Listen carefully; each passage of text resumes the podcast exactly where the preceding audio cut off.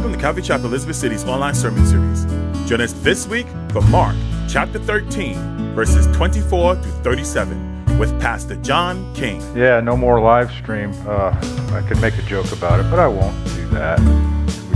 We, we've had a good time. Like Heidi said, we've been forced. You know, we're like a lot of small churches who were forced to get an online presence in a very rapid amount of time. And you know, a little bit more on that. It, it does put a toll on our volunteers. Uh, you know, at a small church like this, we're always looking for help and volunteers. So um, we're going to retain the capability to do live stream, uh, to do the Facebook Live. Uh, we're going to keep all the equipment that was donated to us. And we'll probably still do it on occasion. I think, uh, I don't know if she mentioned that we'll do it on, uh, on special occasions, Christmas shows, stuff like that. So. With all that, again, happy Independence Day. What a day. Man, what a, what a great country we live in. Hey, that's right. Amen. Amen. Happy 4th of July. Yes. Well, today we're going to be in Mark chapter 13. We'll be starting in verse 24 and go all the way to verse 37. So while you're turning there to Mark chapter 13, verse 24, let's take a real quick look at what happened last week Jesus gave us a picture of how the final three and a half years of the tribulation would be marked by the appearance of the Antichrist. Jesus refers to him as the abomination of desolation. And he'll be standing where it ought not, meaning he'll be standing in the temple. This is when the Antichrist will reveal his true colors and he'll arrive at the rebuilt temple where they've rebuilt the temple and they've started up the sacrifices. They've resumed all of that. They signed a treaty. But now he's going to change the terms of the treaty. In fact, he's going to wipe out the treaty altogether. And he's going to say, you know what? I was just kidding about you guys, you Jews, having the ability to do what you want to do. Actually, I want you to worship me. And I want the entire world to worship me. That's what this guy's going to do, this Antichrist. They call him the son of perdition. And he's going to force the Jews to stop their sacrifices and demand that they now worship him. And then Jesus said, Look, if you're living in Jerusalem at that time, and keep in mind these are future times, then when you and I will not be here, but uh, these are future times right there in the middle of what we call the tribulation. And he says, For those living in Jerusalem and Judea during this time, you need to flee to the mountains. As soon as you find out that this has happened, uh, it's a sign for you. You need to get out of there and get out of there as fast as you can. There's no time to waste because the days are going to get so bad if they hadn't gotten bad enough already. A lot of great, a lot of disasters and, and, and wars and rumors of wars, all kinds of stuff going on. And it's even going to get it worse. It's going to get so bad and so quickly that God Himself will have to shorten the days of the tribulation. Now, we highlighted last week some of the specific details found in the book of Revelation uh, between chapters 6 and 18. Because that's, if you look at the book of Revelation, that is where the Great Tribulation happens. And those are all the details are unprecedented natural, natural disasters, loss of human life, demonic activity, and evil deception not seen, Jesus says, since the beginning of creation, which God created until this time nor ever shall be, meaning there's going to be an end to this. Well, today we, we actually do. We come to the very end of that great tribulation and this spectacular second coming of our Lord and Savior, Jesus Christ. You know, it's interesting that tonight, all over America, except I think in Elizabeth City, uh, people will be gathering for their annual 4th of July fireworks. People are going to be looking. They're going to spend, you, mean, you may be one of them. You may be going to a 4th of July uh, display, and you're going to spend a lot of time looking up, at least for the half hour or 45 minutes. And you're going to see these wonderful things and the ooh and ah, and the kids are going to love it. But there's coming a display in the sky like no other. No other because then the seven year tribulation will follow. Uh, it says, after the time, one writer put it this way he says, after the time of epic judgments and salvation, the Lord will return to this earth with his raptured and glorified saints, along with the angels, to destroy his enemies and establish his promised kingdom. Let's, let's read about that in his word right now. In chapter uh, 13, verse 24. It says, Jesus says, But in those days, after that tribulation, the sun will be darkened, and the moon will not give its light. The stars of heaven will be shaken. They will see the Son of Man coming in the clouds with great power and glory. And then he will send his angels and gather together his elect from the four winds, from the farthest part of the earth to the farthest part of heaven. Now learn this parable from the fig tree when its branch has already become tender and put forth, puts forth leaves. You know that summer is near. So you also, when you see these things happening, know that it is near at the doors. Assuredly, I say to you, this generation will by no means pass away till all these things take place. Heaven and earth will pass away, but my words will by no means pass away. Verse 32 But of that day and hour no one knows, not even, the, not even the angels in heaven, nor the Son, but only the Father. Take heed, watch and pray, for you do not know when this time is. It's like a man going to a far country who left his house and gave authority to his servants, and to each his work, and commanded the doorkeeper to watch. Watch therefore, for you do not know when the master of the house is coming in the evening, at midnight, or at the crowing of the rooster, or in the morning, lest coming suddenly he find you sleeping. And what I say to you, I say to all watch. Heavenly Father, we thank you, Lord, for your glorious promise. The promise, Lord Jesus, will you, that the Lord Jesus will descend and he will come again. And every eye will see that. It will be the greatest display of heaven and creation and glory and honor and power that's ever been seen by any person, any creature. And so, Lord, we have your word, your promise. And so, Father, thank you that we get to preview it. We get to see it together as a church family. We get to spend time together. May you be given all the glory and the honor and the power in our hearts and in our minds. May you be glorified this morning as we study your word. We pray all these things now in Jesus' precious name. And all God's people said, Amen. So here we start out. Jesus says, The Son of Man will be coming in great power and glory.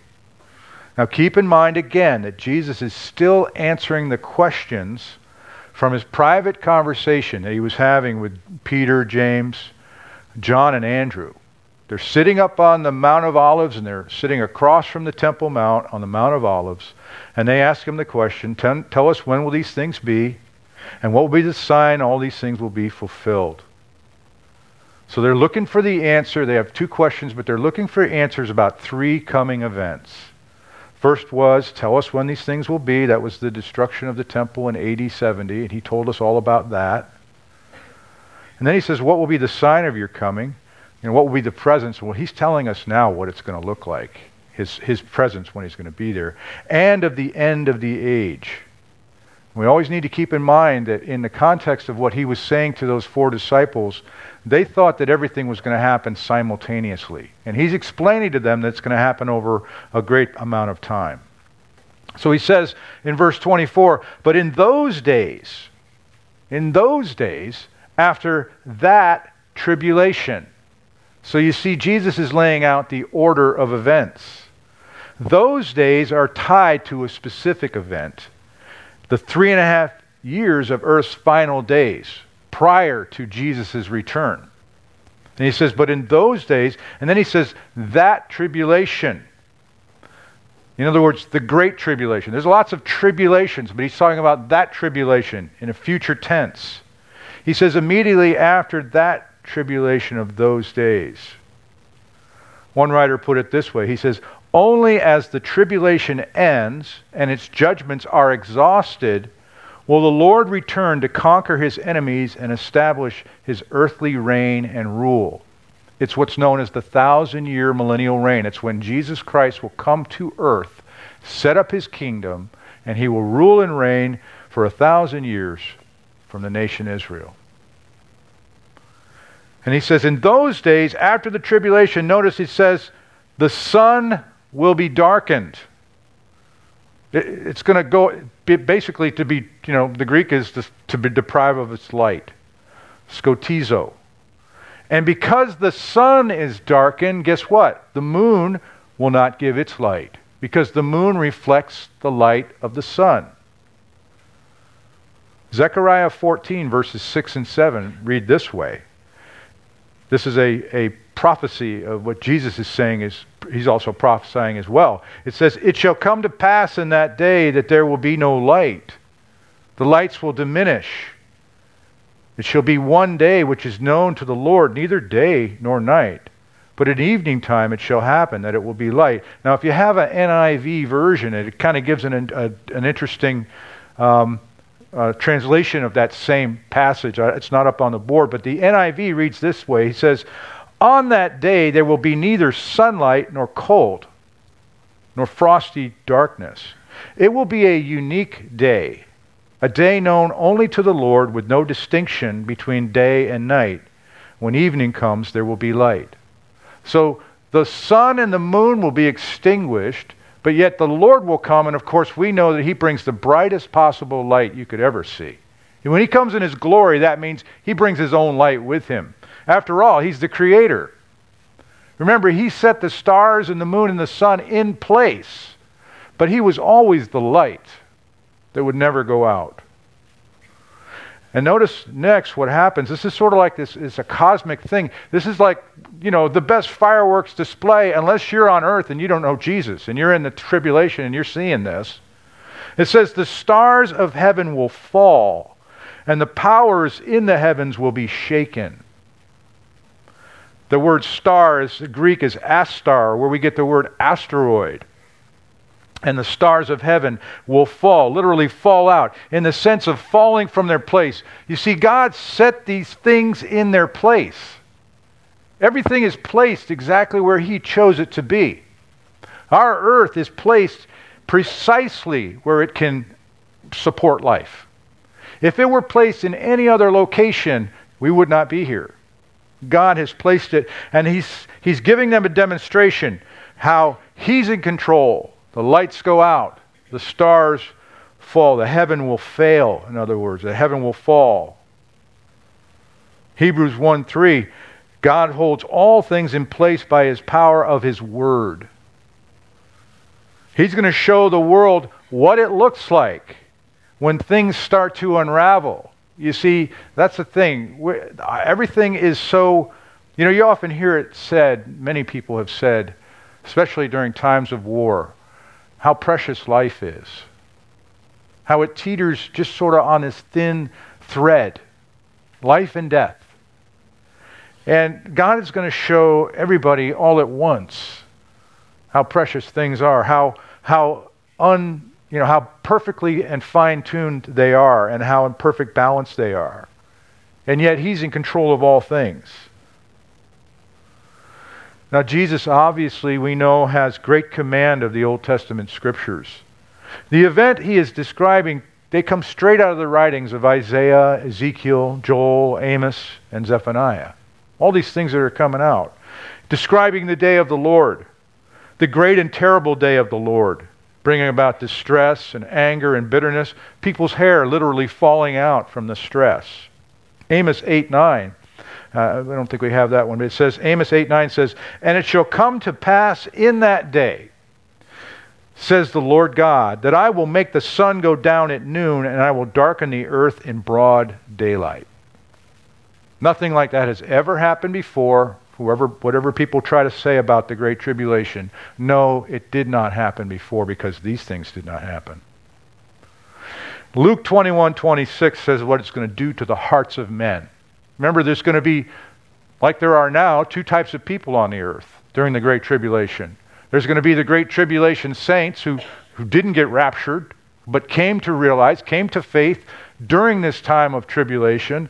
And then there'll be the uh, men and women who have decided to harden their hearts towards God. And they've given their allegiance to the Antichrist, and they've taken the mark of the beast. But notice what's going to happen. It's going to be like, uh oh, oh no, look what happens. Luke 21 26. Men's hearts failing them from fear and expectation of those things which are coming on the earth, for the powers of the heavens will be shaken. When it says men's hearts are failing, that means to expire, to die, or perhaps simply to faint. Either way, it's a bad thing from what you see. And from fear and expectation, in other words, dread and terror. When they realize that they've given their allegiance to the wrong one, they've made the wrong choice, it's going to cause dread and terror all over the earth, what's left of the earth, because during the Great Tribulation, you know, uh, there's going to be a great decrease in population. And then verse 26, and it says, Then, at the end of all this stuff, all these things happen, then they will see the Son of Man coming in the clouds with great power and glory. You see, that's the ultimate sign, isn't it? And it says they will see. They will, it's optimized. They'll be able to see with their eyes. Now, if, if the satellites or some of the satellites are still working, you know, our, our global communication system is working, uh, they will have been able to see during the Great Tribulation, for instance, we'll see the two witnesses in Jerusalem. And we'll see them being uh, killed and come back to life. They'll see all these things. And perhaps if the satellites are working then, you know, you, you, it says here, though, every eye's going to see. Everybody's looking up at the sky because the, the sun and the moon have not, not giving their light. It's gone. So it's not a, a passive glance like, oh, what was that? Oh, let me get back to what I'm doing. No, it's nothing like that. This is like a gaze, like wide open, eyes wide open. A remarkable sight. And unlike his first coming, where he was seen by only a few, you remember the baby in the manger, everyone will see this event. Notice Jesus uses the word Son of Man. Now, this is the very first time that Jesus connects his title directly to himself. Daniel 7:13 was the prophecy that used that, that word son of man where it comes from. In daniel 7.13 it says i was watching in the night visions and behold one like the son of man coming in the clouds of heaven. He came to the ancient of days and they brought him near before him. And so they will see the son of man coming in great glory and great power in the clouds. Great power meaning strong, intense. I mean, you can imagine if all that stuff's happening, you know, this is not going to be something that you're going to doze through. It says glory. That word glory is, is a Greek word is doxa. Majesty, which belongs to Jesus. He will appear as the King of Kings with all of his splendor and majesty with all the angels clothed by the Father in all righteousness to set up the messianic kingdom. Matthew 24:30 says then the sign of the son of man will appear in heaven and then all the tribes of the earth will mourn and they will see the son of man coming on the clouds of heaven with power and great glory. Luke 21:28 Now when these things begin to happen look up and lift up your heads because your redemption draws near. So again, we have two types of people in the tribulation. You have the tribulation saints. When they see these things begin to happen, it's getting ready to get really good. It's going to be terrifying for those that don't know Jesus. But you have a sign for the tribulation saints because God has not forgotten those he loves. And we said before, during the Great Tribulation, it'll probably be the most massive and widespread um, revival ever recorded in all of human history. Now, in Revelation 19, we see a, little description. Revelation 19, verses 11 through 14. John writes this He says, Now I saw heaven opened, and behold, a white horse. And he who sat on him was called faithful and true, and in righteousness he judges and makes war. You see, he's coming as a, as a roaring lion. He's coming to judge the nations. His eyes were like a flame of fire, and his head were many crowns. He had a name written that no one knew except himself. Verse 13 He was clothed with a robe dipped in blood, and his name was called the Word of God. And the armies in heaven, clothed in fine linen, white and clean, followed him on white horses. So this is where you say, you know, that there are going to be animals in heaven, right? Have the white horses right there. One writer put it this way he, He's coming in the clouds with great power and glory So you need to picture the scene. The backdrop of heaven is pitch dark without any major light from the sun and moon, and then suddenly, as quickly as the flash of lightning, the most brilliant focus of light ever known to man appears. The Shekinah glory of God shines in the person of Jesus Christ as he appears to the world. The Son of Man is there in the clouds, having returned in great power and glory, just as he said he would. In verse 27, his first act, the first thing he does when he comes to set up his kingdom, it says he will then send his angels and gather together his elect from the four winds. So he, he will send his angels out. He, you know, the first thing he does, and notice he will gather together his elect in one place. Where are they going to gather? Well, they're going to gather in Jerusalem because that's where he's going to be. Zechariah 14:4. He says, "And in that day his feet will stand on the Mount of Olives, which faces Jerusalem on the east, and on the and on the Mount of Olives shall be split in two from east to west, making a very large valley.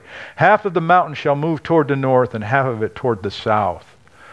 Amazing because these guys, like they're sitting right now, he's telling them what's going to happen. He's, he's predicting, you know, what's going to come together, and they would have possibly, probably known this scripture that described this, this coming of the Lord, where he's actually, his feet will touch down on the mountain. So here he is, he's sitting on the Mount of Olives. They're looking at the temple. He's telling them what's going to happen. He's, he, they're being reminded at that moment of Zechariah's prophecy, the fact that the very mountain that they're sitting on is going to be split in two and it could create a new valley, and Jesus Christ will come. And he will gather his elect from the four winds.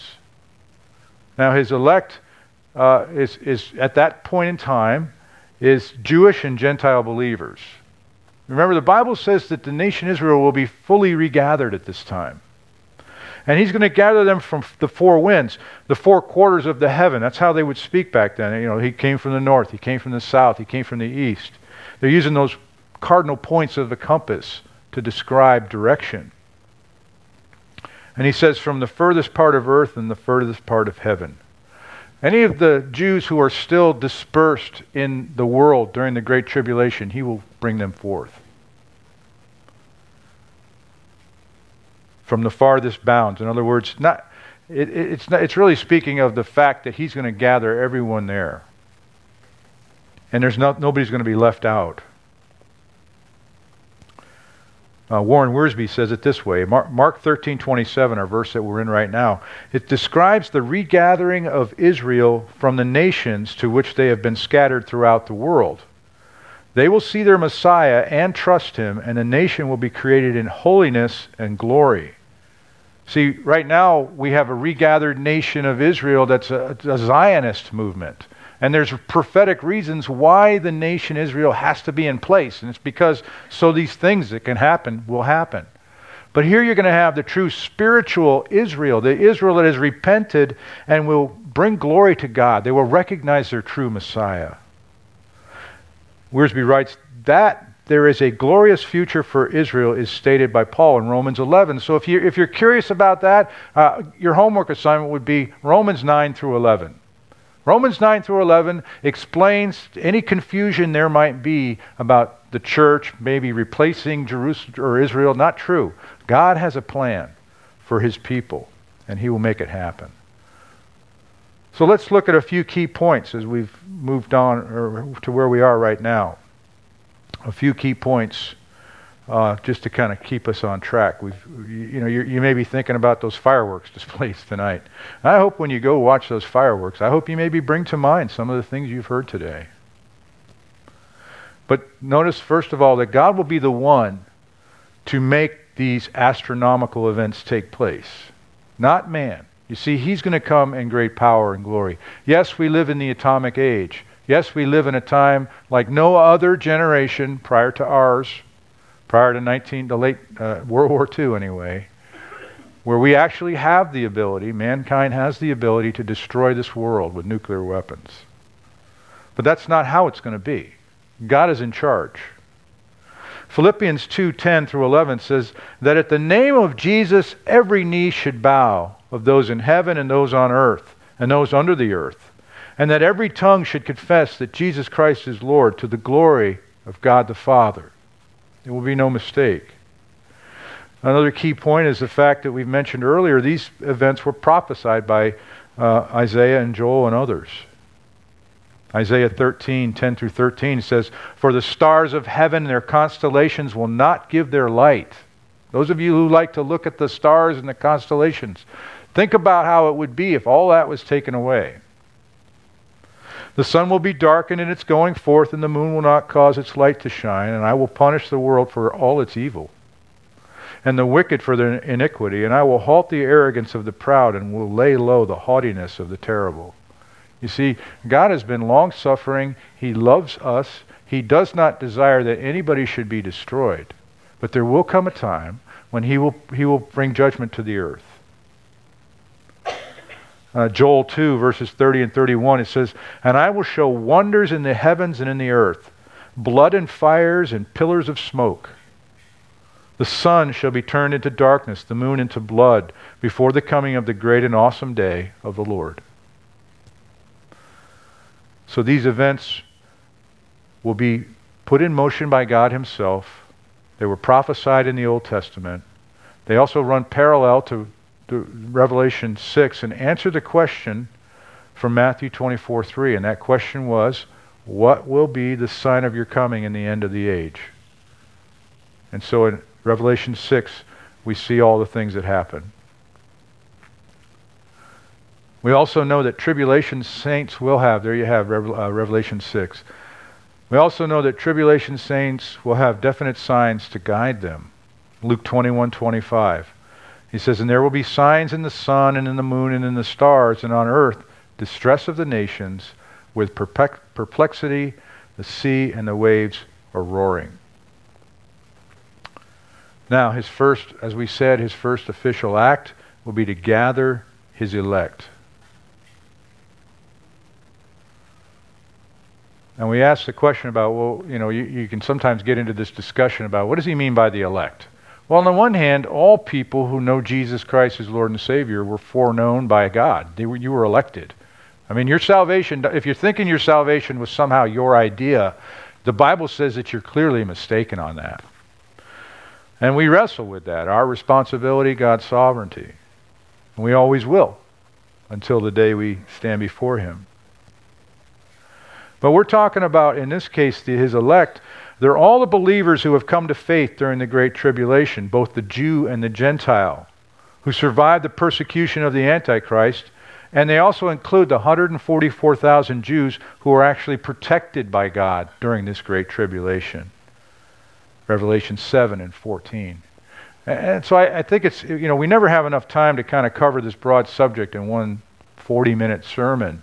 And I would encourage you to, if you'd like to study prophecy with us, we still, you know, like Ms. Heidi was saying, we'll be glad to order the books because we're going to continue to go through over the next uh, several months uh, prophecy, especially the things that we're touching on today. But along with all believers from every age, you know, he gathers from everywhere now. Everybody's going to come together. You know, it's, it's, we get together and we get to come to church on Sunday, but there's always somebody traveling and there's always somebody gone. And there are days when I wish personally, and I know you guys do, man, can't, can't everybody just be here at the same time? Wouldn't that be nice? Well, it's going to be like that someday.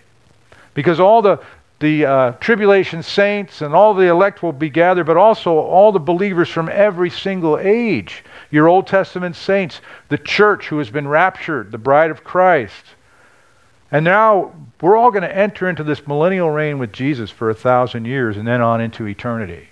And that's why prophecy can be so encouraging for you and I if you're a believer. So, having told them this, now he moves on to a couple of parables. In verse 28, he says, Now learn this. In other words, he's going to give them another sign. He says, Now learn this parable from the fig tree. When its branch has already become tender and puts forth leaves, you know that summer is near. So again, a parable is, you know, it's called parabolic teaching, if you will. It's an earthly story with a heavenly meaning.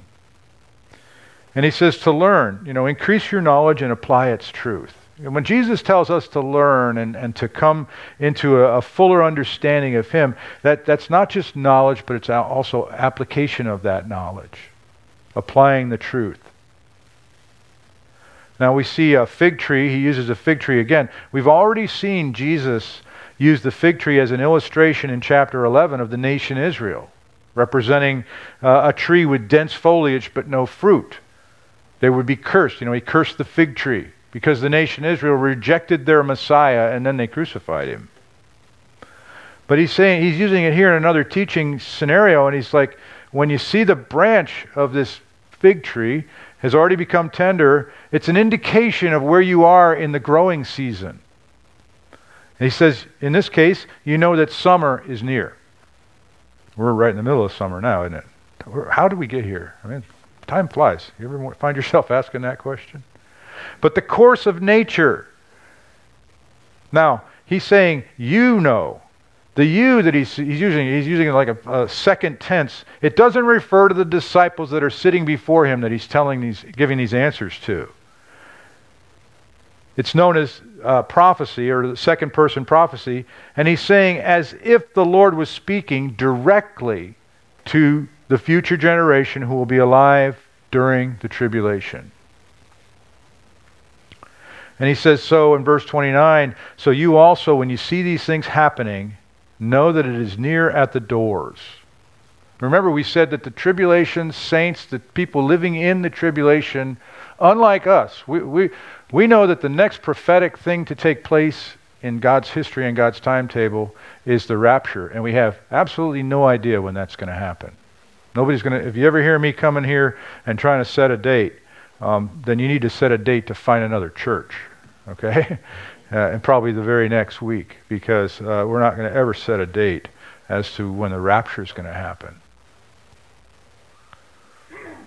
But he says, if you're living in that time, if you're living during the time of the Great Tribulation, there will be plenty of signs along the way to guide you.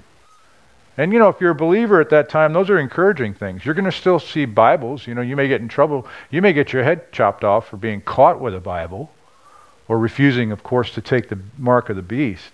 But you will be given signs, and that's what Jesus is saying. It's what it's going to be like for the time of the tribulation. And he says, This generation will by no means pass away. Now, that verse gets used all the time now.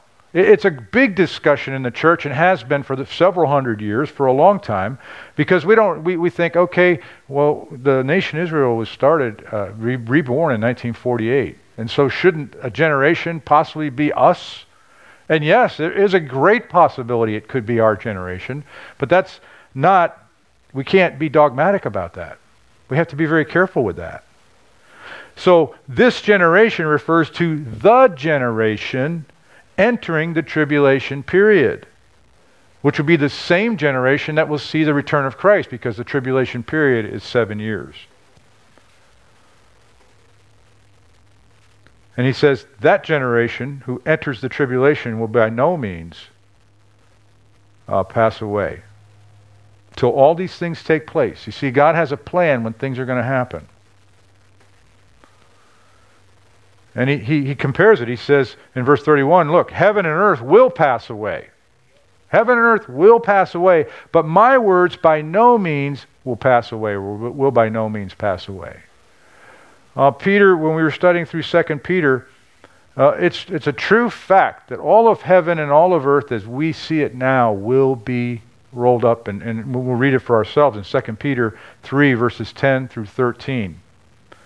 It says, But the day of the Lord will come as a thief in the night, in which the heavens will pass away with a great noise, and the elements will melt with fervent heat.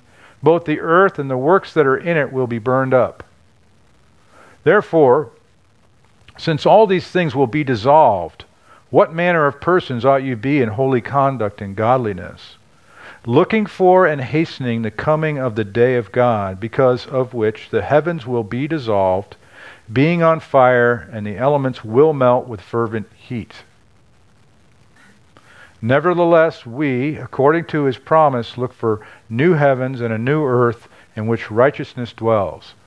And again, in the book of Revelation, we talk about the new Jerusalem and the new heavens and the new earth. After the thousand year reign, after the final great white throne judgment, and the Satan is locked away forever, everything's going to be burned up as you, as you know it. But Jesus says, But my words will no means, by no means pass away. They shall not. Even the present world and all of creation will not continue. But Jesus' words will never pass away. Jesus' words, God's words, are permanent and they cannot be broken. They cannot fail. Isn't that nice to know? All the words that you hear, all the things that you hear, and the Word of God cannot fail. Even if I know that this world, the way it is, is, is not going to be there someday, I want to be with the one who cannot fail. I want to be with the Lord. I want to surrender my life to Jesus. And then he goes on and he says, But take heed, watch, and pray. Verse 32, he says, But that day and that hour no one knows. That day. The day of his second coming. Now, look, we need to understand what he's talking about is those that are in the tribulation, those that are seeing these things, and yes, they, if they're reading a Bible, if they have access to a Bible, they know that there's going to be a period of time of seven years. But one thing they don't know is the exact time of day and the exact hour. He says, Not even the angels in heaven nor the Son, only the Father knows. In other words, you can't pick a time that Jesus is going to come. We know that He's coming, and, and if you're living in that time, you will see that. Notice, though, it says not the Son, but only the Father. Uh, again, we're reminded of Jesus' uh, human, you know, he's fully man, fully God. And while he was on earth, he took the restraints of human form, that's known as his humiliation, and he limited his knowledge, purposely limited his knowledge. And after his resurrection, of course, he resumed full knowledge. So while he was telling them, while he was talking, he's saying, Look, I couldn't even give you the exact time of day and the exact hour that this is going to occur, but I can guarantee you it's going to happen. The Father knows. Only the Father, Acts 1, 6, and 7, it says, Therefore, when they had come, now this is after Jesus was resurrected and he was standing before the, uh, the disciples in, uh, in Jerusalem. He says, Therefore, when they had come together, they asked him, saying, Lord, will you at this time restore the kingdom to Israel? See, he had risen, he had defeated the grave, he had risen again, he had now appeared in the body, in, in, in the flesh, having previously died on a cross and been buried. He rose. And he said to them, It's not for you to know times or seasons which the Father has put on his own authority. So we can be we need to be very careful. We need to be mindful of our times and the seasons that we're in. But again, we, we learned last week or Wednesday night how we can get so wrapped up in prophecy that we forget to do the things God has called us to do. Namely, loving others and serving others and loving the Lord Himself. there, there's an expression that says you're so heavenly minded that you're not earthly good. You know, I'm I'm, I'm like a, a lot of guys that say, well, if you knew my mind, you'd know that it wasn't as heavenly minded as you may think. I could I could certainly stand to be more heavenly minded, actually. But he says, take heed, verse 33, take heed, watch, and pray, for you do not know when the time is. Now, they're going to be living in a different time than we live in. Uh, we know that we're to watch and we're to take heed and we're to watch and pray, but we also know just how weak our physical bodies are. We know just how distracted we can be by the events of the world around us. And he's really telling these tribulation saints, look, you guys really need to be ready.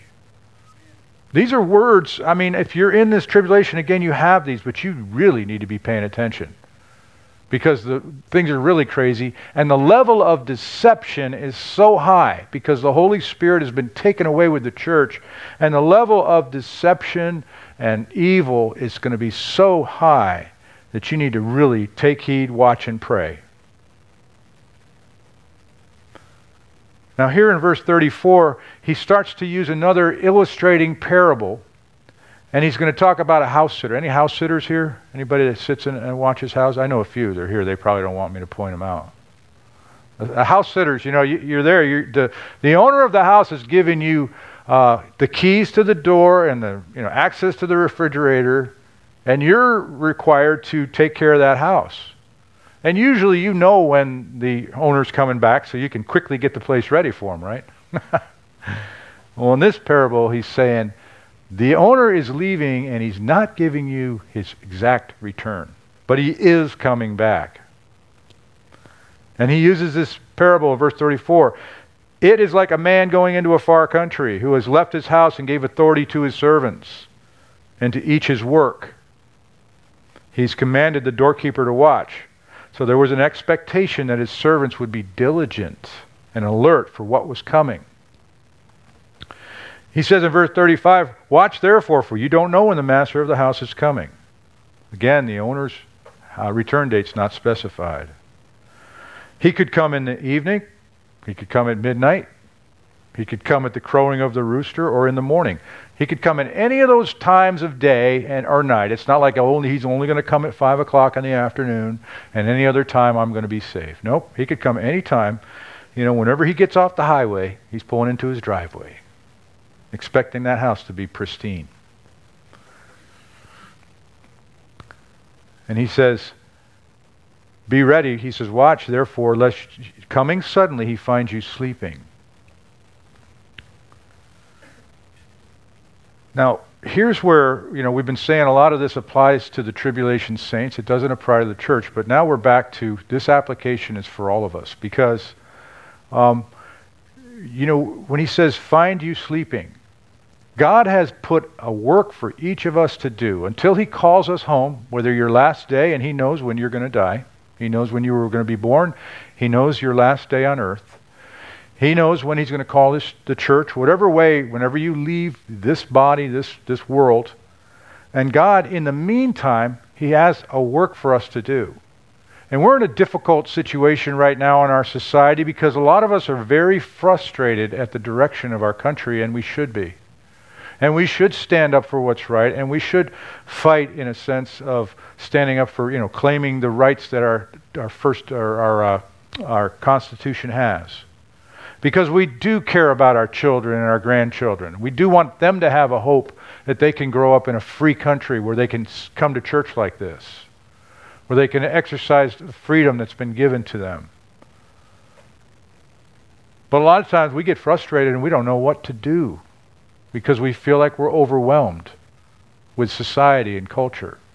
I mean, I don't need to be the one to tell you that it's so easy for you and I, for our eyes and our ears to become so full and so clogged of information that we just we just don't know what to do. And so there's a lot going on right now. Well, keep in mind that the Lord always has something for you and I to do. He always has a work for us to do telling others about Jesus, telling them about the kingdom that's coming, informing them of passages like this. It says, Look, if you're not ready, he may come as a thief in the night. So we have something to do. We also have to be watchful and to be mindful, not to be spiritually dull. He says, uh, Lest he coming suddenly he find you sleeping in verse 36. What does he mean? That's the carnal indifference to spiritual things on the part of believers. We can, we can become very carnal as believers, and we're just kind of indifferent. And it's also a sign of, of the times. It's a foreshadowing of the times when things are going to, people could care less about the things of God. And that's why he says, I say to you all, all, everyone, watch. You're on watch, each and every one of us. And so you should live your life with expectancy. You should live your life as though Jesus could return in any moment. And that's helpful because what, you know, it, it, it, it maybe prevents you from saying, uh, for this season, I'm going to dabble in this little carnal sin, or I'm going to do this, or I'm going to do that. I think I have some time. And God, after all, God is gracious. And so maybe, uh, you know, this is a, a, warning to all of us to be spiritually alert. Don't let yourself be lulled in to the lies of the enemy. We're coming through this end of this, hopefully, maybe the end, maybe the beginning of another, who knows, of this COVID season where people were becoming very you know, for various reasons and legitimate reasons, health concerns, not coming to church. But unfortunately, what happened during this COVID thing, when they shut down the churches, the suicide rate skyrocketed. Some of you know. You work in, and you serve maybe in law enforcement or you're a first responder. You know the things that you see when you walk into that bedroom or living room. So we need to be watchful. We don't need to be asleep. But we need to remember something also, too, and, and you got to be careful because of what people will tend to tell you about watchfulness. Watchfulness has nothing to do with going to heaven. Do you realize that? It's purely a matter of pleasing Him. That's what we do. We live to please the Lord and hearing His loving com- commendation. When you come before the Lord, you know, you realize that Jesus is gentle and lowly in heart. And he wants to tell you, he, he just, he's in a position where he's just waiting, him and the Father, and confirmed with the Holy Spirit and by his word, he's waiting to tell you just how much he loves you and forgives you and wants to be a part of your life, wants to be your life. So, trying to be on, you know, good behavior, yeah, that's that's good. I'm not saying that's wrong, but don't think that if you are asleep or if you have you know, wandered off into a carnal way. If you're truly a child of God, this is not the time where people can try to say, you better be really good in the last days because Jesus is going to leave some of his church behind. That's not true. That is not true. There's no suggestion that when he returns, he's only going to take the super saints with him to heaven. We go to heaven because of his grace not because of our faithfulness or good works, though he, he likes, looks to see that. We should be producing fruit. As we get ready to close today, I just want to say, uh, let's just look at this passage in Daniel 7:14. Daniel 7:14 says, "Then to him, Jesus, was given dominion and glory and a kingdom." that all peoples, nations, and languages should serve him. His dominion is an everlasting dominion which shall not pass away, and his kingdom the one which shall not be destroyed. So the question for you today is do you know Jesus? Have you surrendered your life to Jesus? I mean, it's just as simple as that. You would know. Or do you doubt your salvation? Maybe you have wandered off into a carnal Christian lifestyle. Maybe you're lost and you're not certain about everything right now. Well, all you have to do is cry out to him, talk to him. I, you know, I'm not into this. Um, I'm, I'm not the type of pastor who's going to lead you in a prayer of salvation. Uh, you just need to cry out to God wherever you are right now or when you have time. And if you'd like to speak with me personally about that, I would love to do it. But it's not a formula that says, oh, I, I spoke the prayer and now I'm saved. No, it's a true heart conviction. And you will know. You will cry out to him. And he will receive you. And your life will change. So don't wait. Don't wait. As we close in prayer, Father, we thank you once again for your word and all that you have brought forth to us, Lord. We know Lord, that we, ha- we don't have a full understanding of everything. We oftentimes struggle with our walk, but we know that you're gracious and that you love us, Lord. We know that you care for us, that you never leave us nor forsake us. And we know that you've given us your word so that we can be encouraged and so that we can encourage others. We know that you have laid your life down for us. We know that all hope comes from you. And so, Lord, we rest on this promise that you will someday come in great power and glory. And Lord, those of us who have surrendered our lives to you, we will join you in such a great reunion as never has been seen.